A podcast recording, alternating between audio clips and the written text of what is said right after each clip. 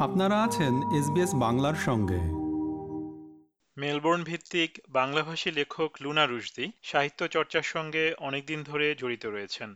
বাংলাদেশের ঢাকায় আয়োজিত দু হাজার চব্বিশ সালের অমর একুশে বইমেলায় একই সাথে তার দুটি উপন্যাস প্রকাশিত হয়েছে। তার প্রকাশিত বই ও লেখালেখির জগৎ নিয়ে এসবিএস বাংলার সাথে কথা বলেছেন তিনি। এখন শুনবেন সাক্ষাৎকারটির প্রথম পর্ব। এটি গ্রহণ করেছি আমি তারেক নুরুল হাসান।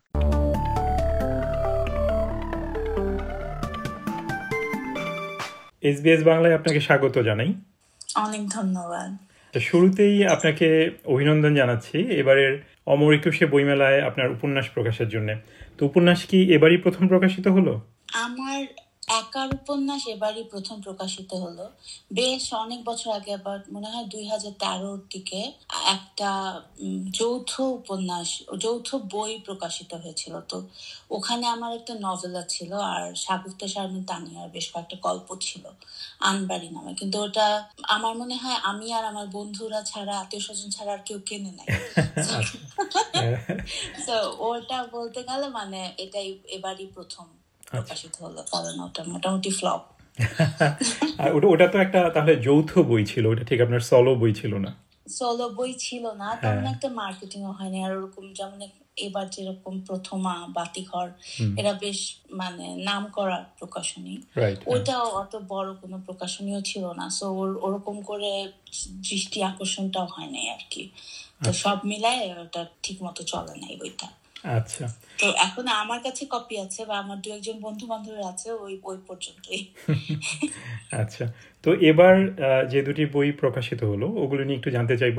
তো এগুলোর বিষয় এবং আমি আসলে যেটা জানতে চাচ্ছি যেগুলো লেখার পেছনের গল্প কি? তা আমরা শুরু করি আর জনমে দিয়ে। আচ্ছা আট জনমে লেখার পেছনের গল্প মানে আমার যেটা হয় যে আমি আমার মাথার মধ্যে আমি গল্প নিয়ে ঘুরতে থাকি অনেকদিন। কারণ আমি অলস তো। আমি হয়তো ভাবছি যে এটা এরকম করা যায় বা কোনো একটা সিন দেখলাম। কোথাও আমি রাস্তায় কোনো কিছু দেখলাম কাউকে। তা আমার কিছু একটা মনে হয় যে এখান থেকে এটা শুরু হতে পারে বা এরকম। কিন্তু তারপর যে আমি বসে লিখব ওই জিনিসটা হয় না। সো অনেক সময় দেখা যায় যে আমি একটা ধারণা নিয়ে একটা আইডিয়া নিয়ে ওটা আমি হয়তো বেশ কয়েক বছর ধরে আমার মাথায় ঘুরতেছে সেটা। আচ্ছা। কিন্তু ওটা এবং ওইটা মাথার মধ্যেই বদল হচ্ছে যে এটা এরকম হতে পারে বা এটা এরকম হতে পারে। আমার বড় হওয়ার সাথে সাথে ওটার ম্যাচুরিটিও বাড়তেছে। এরকমও হয় কিন্তু একদম যে আমি লিখে ফেলছি ওরকম না। হয়তো কোনো কোনো ছোট ছোট টুকরা লেখা হয়েছে কোথাও। এরকম হয়েছে। তো আট জন্মটা পরে যেটা হলো যে আমার সবকিছুই আমার খেলা খাইতে হয় যে কেউ একজন আমাকে বলবে যে প্লিজ লেখেন লেখেন। বা কোনো একটা আমি চাপে থাকব তখন হবে। তো ওটা দুই হাজার উনিশে তখন আমার হঠাৎ করে প্রথম আলো থেকে আমাকে অনেকবার অনেক রকম লেখা টেখা লিখতে বলল ওরা। তো আমি কিছু গল্প টল্প লিখলাম। তো ওই সময় ঈদ সংখ্যার জন্য আমাকে বলল যে একটা উপন্যাস দেন। তা আমি তো মানে সবকিছুতে আবার খুব ইজিলি রাজি হয়ে যাই খুবই আনন্দের সাথে আচ্ছা, রাজি হয়ে যাই। তো ওটাও হলো আমার। তাছাড়া প্রথম আলোতে লিখব এটা ইটস বিগ প্ল্যাটফর্ম সবাই পড়বে।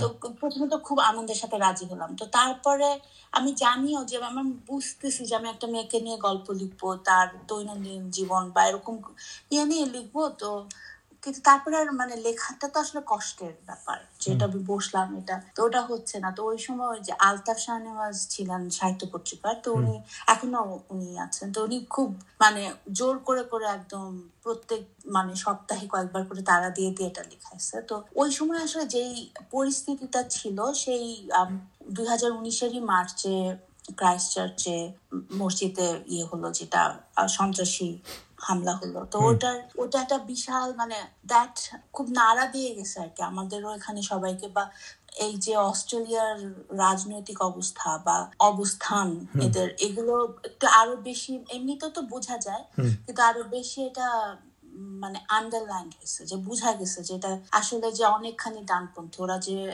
আমেরিকাপন্থী বা এরকম এই জিনিসগুলা অনেক বেশি স্পষ্ট হয়েছে। তার এগেনস্টে নিউজিল্যান্ডে যেভাবে জ্যাসিন্ডা আর্জুন এটা হ্যান্ডেল করছে উনি বা ওনার যে মানে সবকিছুর মধ্যে যে একটা ভালোবাসা একটা সহমর্মিতা এইরকম লিডারশিপ খুব কম দেখা যায় এখনকার ইয়েতে। তো ওই জিনিসগুলো আমার মনের মধ্যে ছিল বা এই এখানে যে আমি আমরা তো সেই এইটি নাইন থেকে আমরা বিদেশে। তো এই যে একটা আপনার থাকতেছেন একটা ইয়েতে কিন্তু একটা তো মাইনরিটি একটা ফিল হয় যেটা মানে অত অবভিয়াস না সবসময় কারণ এখানকার মানুষ ওরকম মোটা তাকে বলবে না। কিন্তু সামহাও কোথাও একটা আদার একটা আদারনেস এর একটা যে ফিলিংটা থাকে আচ্ছা। ওইটা তো আমি ফেস করছি আমার নিজের লাইফেও করছি বা কাজের জায়গাতেও করি বা অনেক কিছু অনেক কিছু হয়তো মানুষ মানে ইয়ে করার জন্য না তারা জাস্ট জানেই না আরেকটা কালচার সম্পর্কে। তো ওই জিনিসগুলো তো আসে। তো আমার মনে হচ্ছে যে এই তাবাসুমের তাবাসুম হচ্ছে আমার আট জন্মের যে ন্যারেটর যে ক্যারেক্টার সে মানে ফার্স্ট পার্সনে কথা বলে।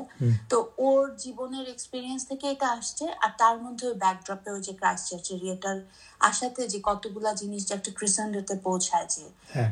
এইগুলার এখন আমার একটা মানে ওই যে প্রশ্নগুলো থাকে মনের মধ্যে কিন্তু ওটা অত অবভিয়াসলি মানুষ প্রশ্ন করে না। তো একটা ঘটনার ইয়েতে যে প্রশ্নগুলো আসতেছে তো ওইগুলো নিয়ে তারপরে মানে আমি যখন শুরু করলাম তখন আই ওয়াজ কনফিউজড কিন্তু তারপরে যখন আমি লিখছিলাম তখন আমি দেখলাম যে আসলে আমার মনের অনেকগুলা যে ভাবনা যেগুলো আমি আসলে ঠিক মতো ভাবি নাই বা যেটা হয় অনেক সময় যে মনে হয় যে এটা নিয়ে অনেক চিন্তা করতে হবে যে ওটা একটা চাপা দিয়ে রাখলাম দৈনন্দিনতার সাথে মানুষ যেতে থাকে। তো ওরকম হয়েছে কিন্তু আমি লেখার সময় জিনিসগুলো বের হয়ে আসছে আর কি আস্তে আস্তে তো ওই ভাষণগুলো তো ওই উপন্যাসটা তখন ওই ঈদ সংখ্যায় তাড়াহুড়ায় করে খুব মানে ইয়ে করছি। মাঝখানে অনেকগুলো ভরাট করার কথা ছিল ওগুলো করতে পারি নাই। তো ওটা ঈদ সংখ্যা ভাবে গেছে আর কি। তো সেটা হলো চার বছর পাঁচ বছর আগেকার কথা। আচ্ছা। তারপরে প্রত্যেক বছর আমাকে ম্যানুস্ক্রিপ্ট জমা দিতে বলে প্রথম হয় আচ্ছা। আর আমার একবার যেহেতু আমি গল্পটা থেকে বের হয়ে গেছে ওটা তো মানে ওটাতে ঢুকতে আবার আমার সময় লাগতেছে কারণ ওই ইমোশনগুলো ইয়ে নাই। তো তারপরে অনেকদিন পরে এর মধ্যে এখন এই বছরে মনে হলো যে না আমার আবার এটা ঠিক করতে হবে। তো এইবার তারপরে ভিতরে যে জিনিসগুলো আমি চেঞ্জ করতে চাচ্ছিলাম বা অ্যাড করতে চাচ্ছিলাম ওটা করে একটু বড় আকারে দিলাম ম্যানেজ তো তারপরে তো বের হলো। এই এটা হচ্ছে আট জনমের গল্প। আচ্ছা। না আমি আপনার বই দুটো এখনও পড়া শেষ করিনি বা শেষ করতে পারিনি। কিন্তু চট করে চোখ বলে আমি দেখলাম যে এই দুটি বই নিউজিল্যান্ডের যে ক্রাইস্ট চার্চে মসজিদে হওয়া যে সন্ত্রাসী হামলা সেটার প্রসঙ্গটা এসেছে দুটি বই। তখনই আমার মনে হচ্ছিল যে সম্ভবত এই ঘটনাটা আপনাকে অনেক বেশি প্রভাবিত করেছে। হ্যাঁ অনেক বেশি করেছে। আর আমি তারপর মানে সেকেন্ড বইটা হচ্ছে ওটাও আমাকে আরেকটা আহ, ইজেল ওই যে বিজনেস স্ট্যান্ডার্ডে আলিম আজিজ ভাই আছে তো উনি আমাকে খুব মানে ওনার সাথে উনি আমাকে উনি তো প্রথমে প্রথম আলোতে ছিল। আচ্ছা। তো ওনার সাথে আমার মানে বেশ ভালো উনি অনেক অনেক সময় আমার অনেক লেখা ছাপাইছে বা চাইছে। তো এর মধ্যে একবার মনে হয় কোনো অন্য কোনো একটা পত্রিকা উনি তখন প্রথম আলোতেই বোধ ছিল।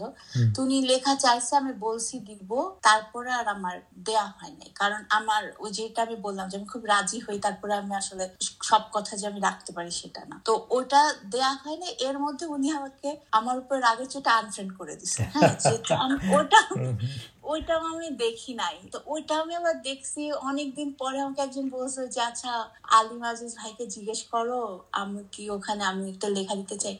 তখন আমি জিজ্ঞেস করতে গিয়ে দেখি উনি আমাকে আনফ্রেন্ড করেছে। আমি বললাম ভাইজান আপনি আমাকে আনফ্রেন্ড করে দিলেন। তো তখন বলে যে আমি আর মানে কত তাচ্ছিল্য নিব এই সেই হ্যাঁ এগুলো বলতেছে। তো তখন আমি সরি ভাইজান আপনি আমাকে যেটা বলবেন আমি সেটাই করব।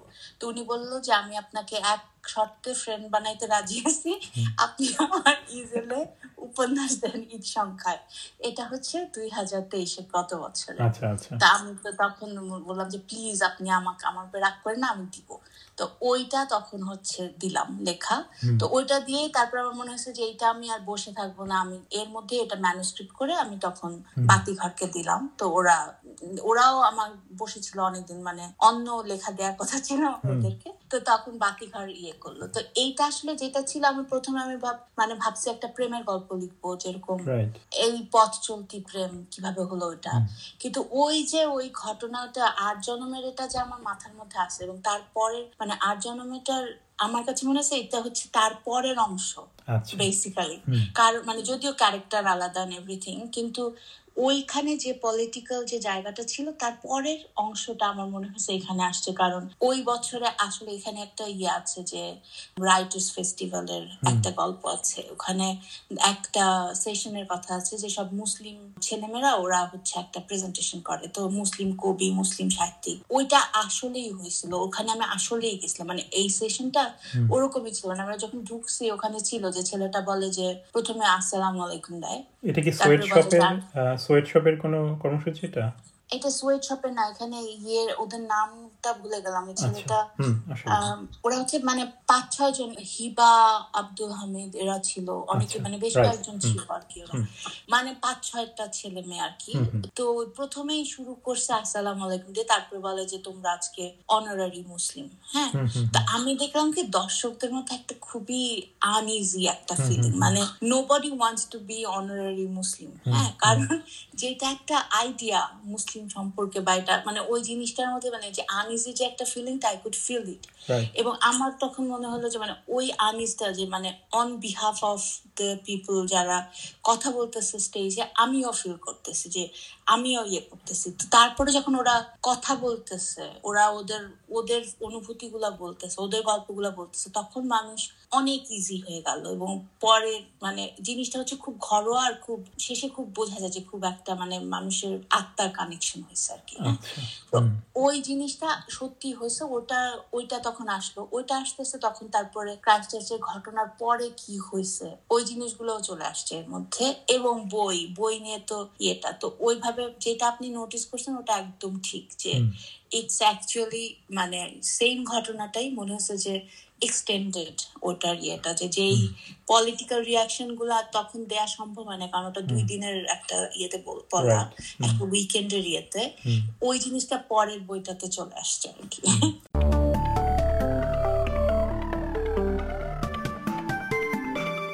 এতক্ষণ আপনারা শুনলেন মেলবোর্ন ভিত্তিক লেখক লুনা রুশদির সাক্ষাৎকারের প্রথম পর্ব।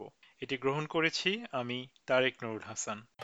আমাদেরকে লাইক দিন শেয়ার করুন, আপনার মতামত দিন। ফেসবুকে ফলো করুন এস বাংলা